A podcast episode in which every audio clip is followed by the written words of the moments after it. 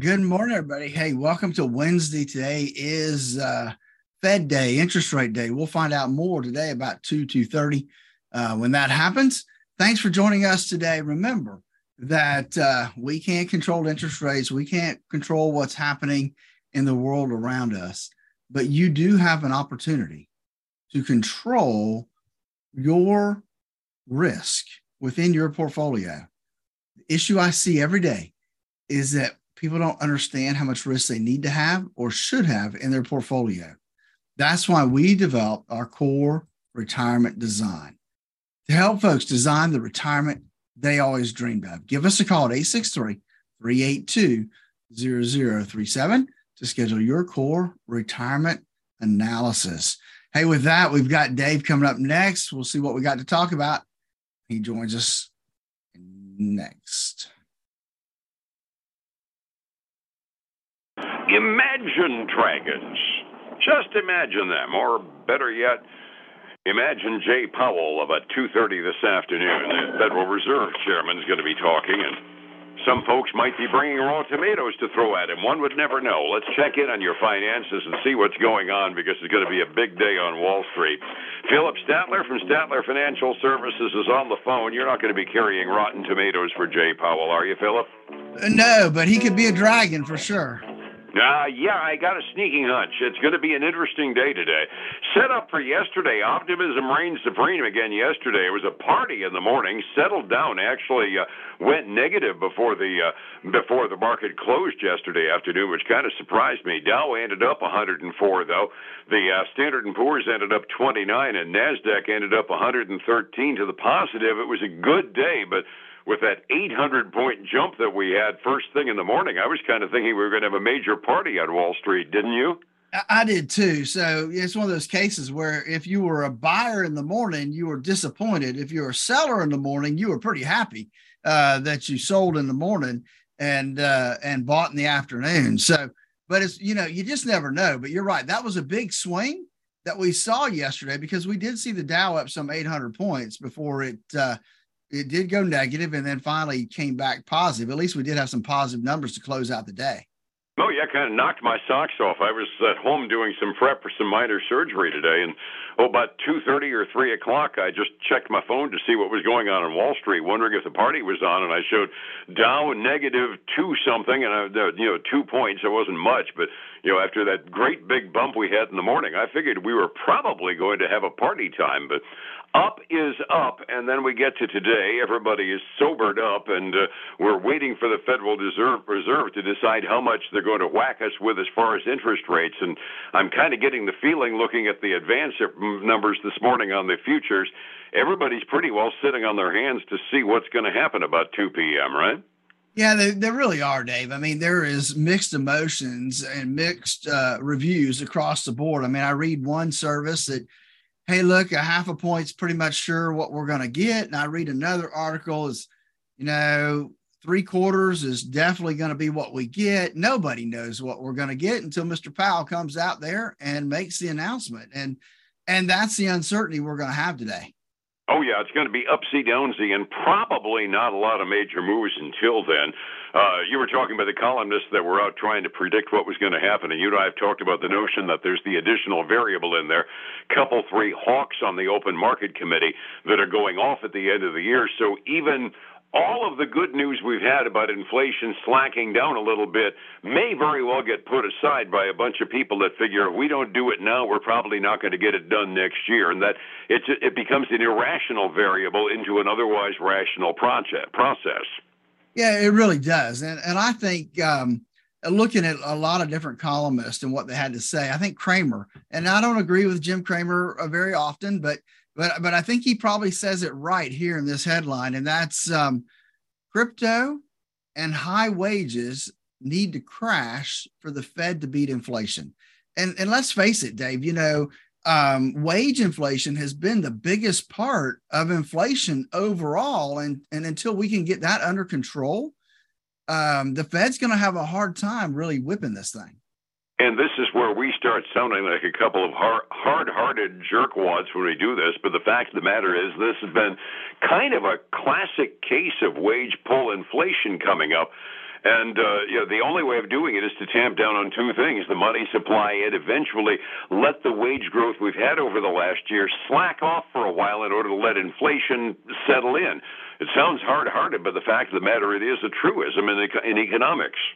It really is. I mean, I have a good friend of mine up north that uh, owns a business, and you know, he's had to increase his wages by 20, 25 percent and and and probably more because people are getting stolen from him right after that happens. And so you know that's just an incredible increase in in wage expense that that he doesn't control right? He and he can't control the other side of it either. So it does put some pressure on businesses to uh to continue to meet the demand of the stockholders and Powell did actually say it in so many words a few months ago when he said there will be some pain. I mean, he recognizes the cause and effect of what they're doing. And the problem is, we, we don't want wages to go down, but we would like to see them, the increases, just cool off for a little while to let things reach equilibrium again. And right now, as you said, we're at the point right now where you know fast food joints are outbidding each other to get entry level workers, and when you start getting into the uh, the high skill occupations, uh,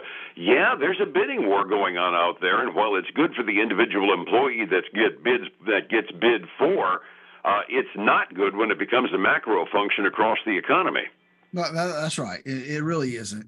And and I know folks they don't like to hear that, right? Because they like to see the wages going up. But but if wages going up is causing your hamburger at McDonald's or Burger King to go up as well by more than your wages are going up, then what good is it? And that's what Absolutely. people don't understand a lot of times when it starts talking about economics.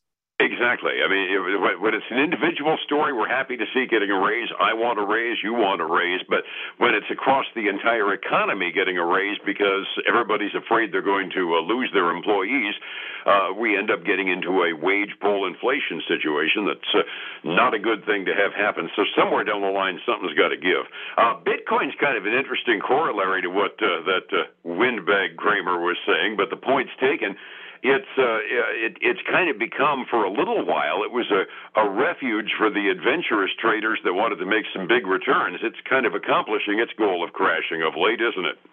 Well, it is yes and no, right? It has crashed off its off its highs last year, but it but it's it's bounced well off its lows, Dave. Um, you know, I'm looking at this morning. It's at uh, it's getting close back up to eighteen thousand. Um, so, and that's, I remember it was down to what, 16,006, I think, earlier, um, even this month, I think.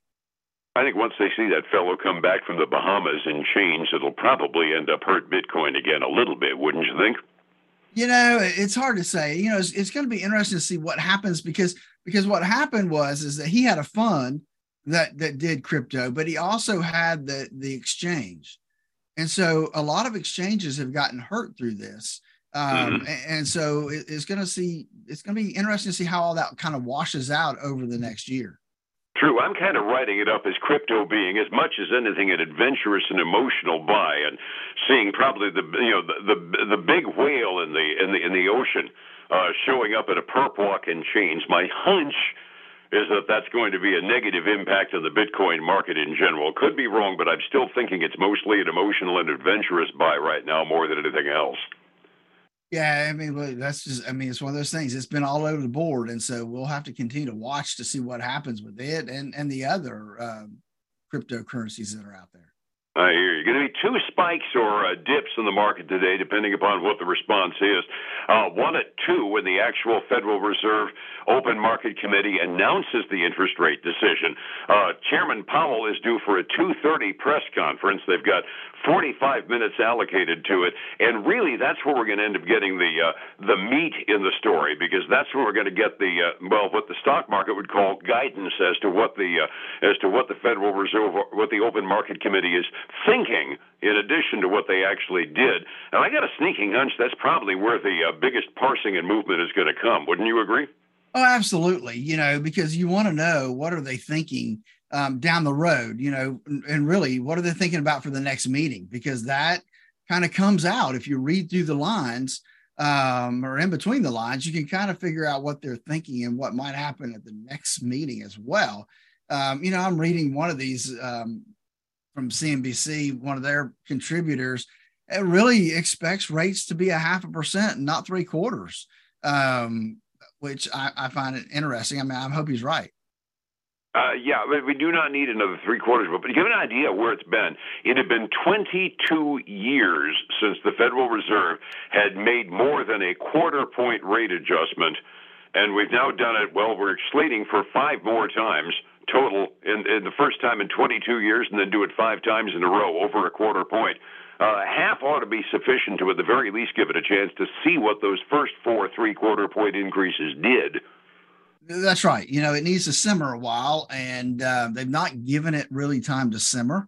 And uh, it would not be, uh, um, uh you know, your my opinions. I'm sure we would. We, it would behoove them to uh, to to let it simmer for a, a quarter and see what happens.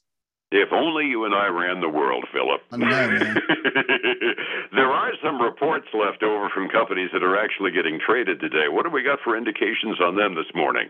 You know, I don't have a lot. I've got two. Neither one of them are well-known groups, but one of them is called Aspen Group, which is a one of the higher education, online higher education um, schools, and they had a better than expected results um, they they didn't lose as much as they thought they were going to lose, which I guess was was good news for them. Now I will tell you, Dave, they are a cheap stock. Okay, they closed yesterday at 34 cents a share.